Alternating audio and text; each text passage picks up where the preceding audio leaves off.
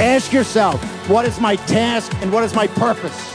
If that answer is to save my country, this country will be saved. War Room. Here's your host, Stephen K. Bannon.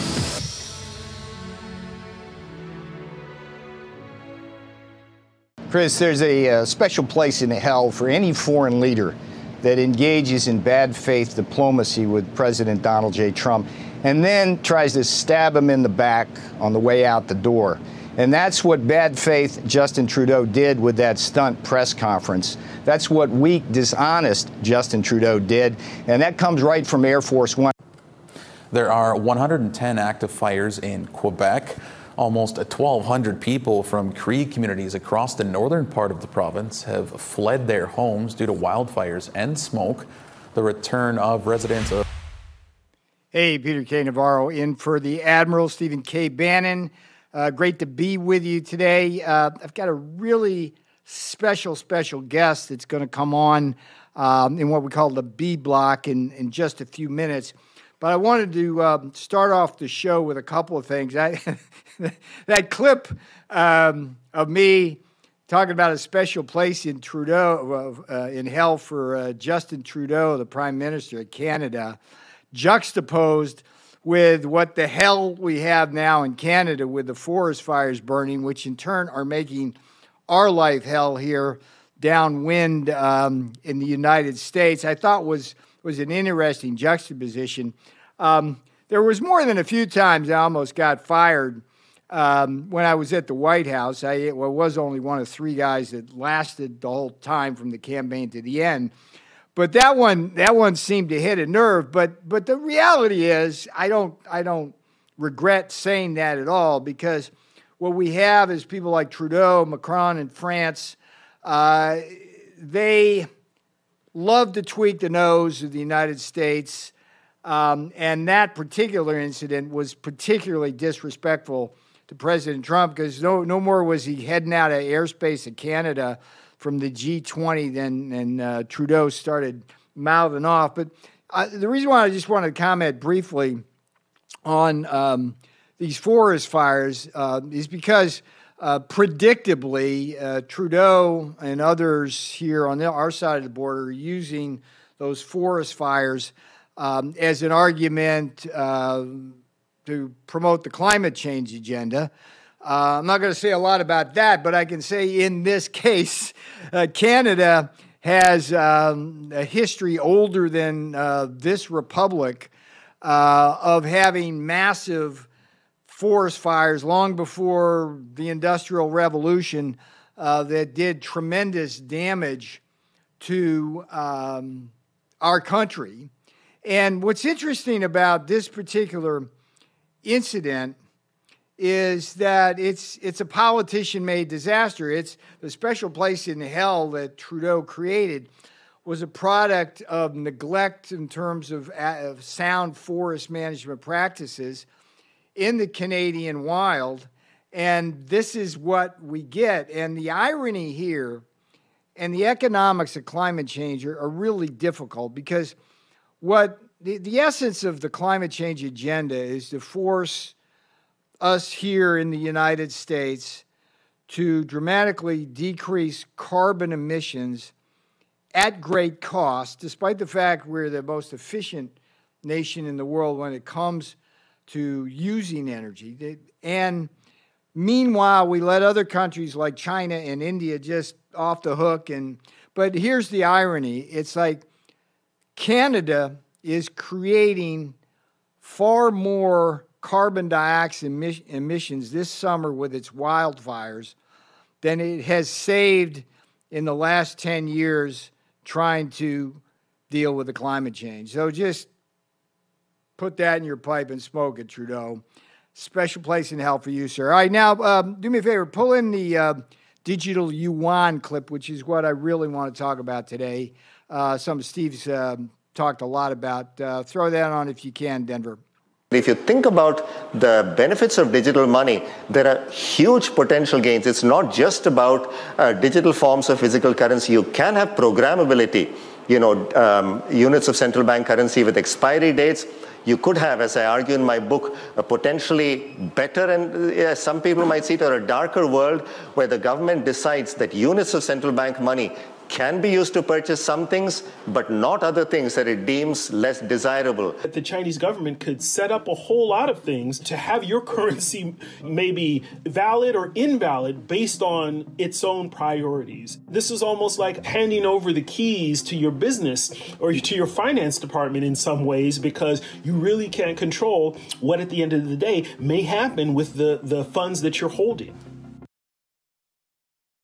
He's written for the Wall Street Journal and the New York Times, and now he's writing for you at peternavarro.substack.com. Get the latest updates related to the Chinese Communist Party's invasion of America. Read Peter Navarro's weekly market recap to protect your wealth. Get the inside scoop on all the things related to Trump 2024. All this information can be found at peternavarro.substack.com. Discover both the blueprint and the battle cry for taking back Trump's America. Subscribe today at peternavarro.substack.com. All right, so that wasn't a mistake having that little uh, ad for the Substack at the end. I, I, bundled that together with this whole digital yuan thing because uh, I just released uh, a new article on the Substack, which deals with with the Orwellian dangers um, of the yuan. Now, Steve has talked a lot about this. There's been a lot of lot of action. So what I like to do for you um, is kind of deconstruct how we do things here in a way. So we have that clip. You start off with kind of the globalist Davos perspective. This guy like pimping these uh, digital currencies as a good thing, um, when in fact uh, they can be a very bad thing. And that's that's uh, the next gentleman that comes on kind of makes that point. And so um, in this this article in the Substack, I want to walk you through, kind of deconstruct it. What what, what the way to think about this, uh, and this goes back to my days in the White House, uh, worrying about this.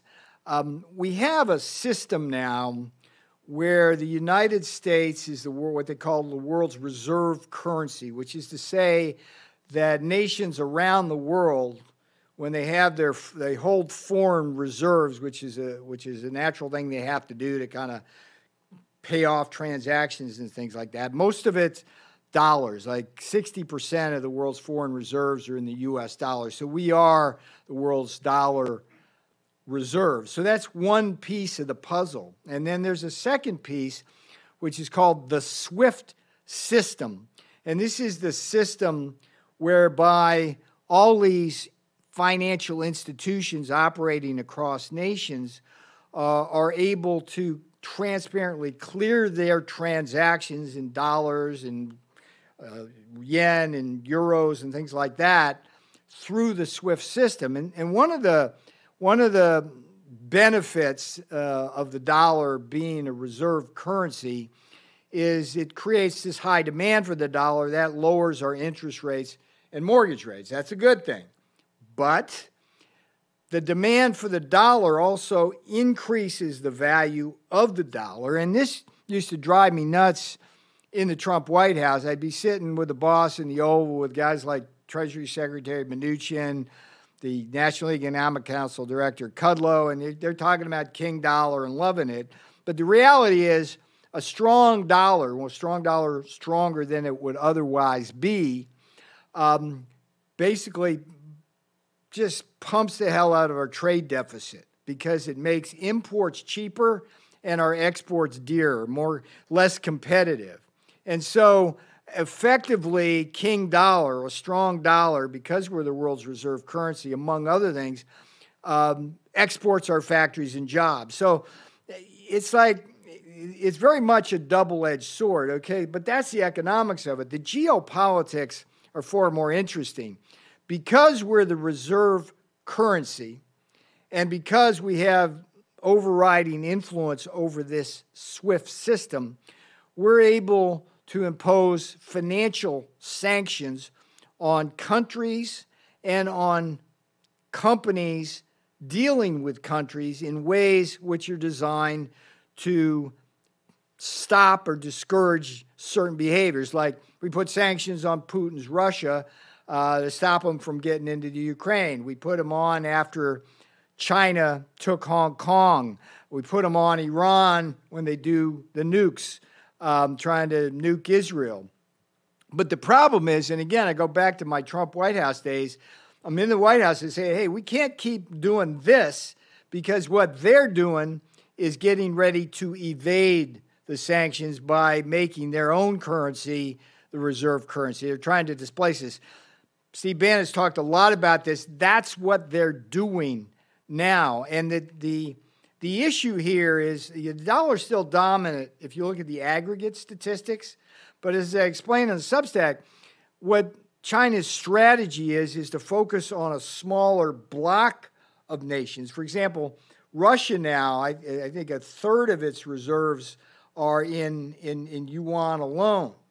And so just having the, the, the Chinese yuan more and more in countries like Russia, Iran, Iraq, our good buddies in France, not. Our good buddies in India, not. Argentina, uh, Bangladesh.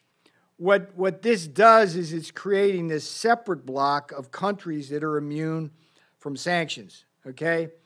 But, but here's the bigger punchline what the digital yuan does is it takes it up a notch.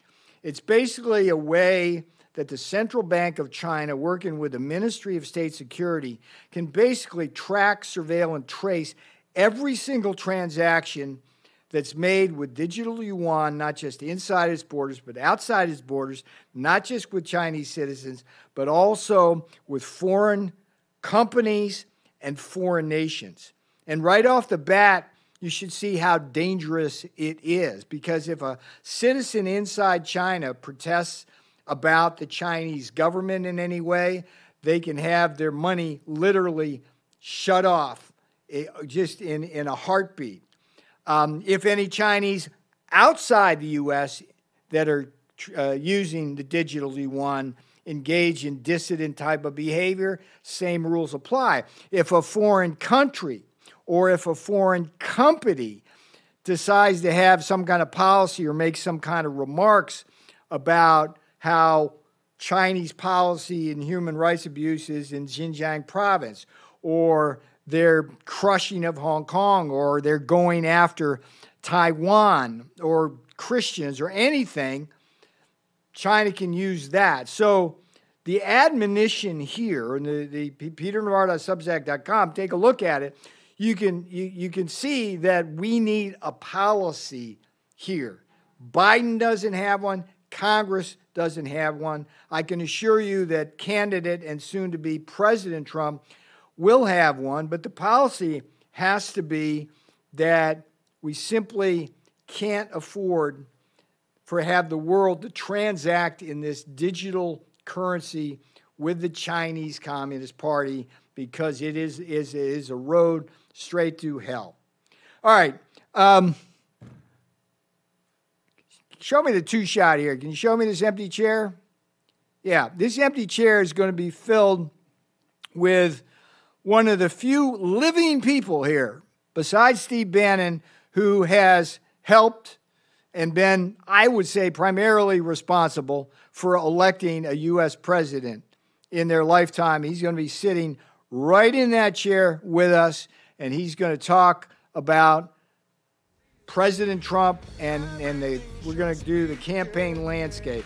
So stay right here for the esteemed Dick Morris, Peter K. Navarro, in for Stephen K. Bannon. You are in the war room. We'll be right back.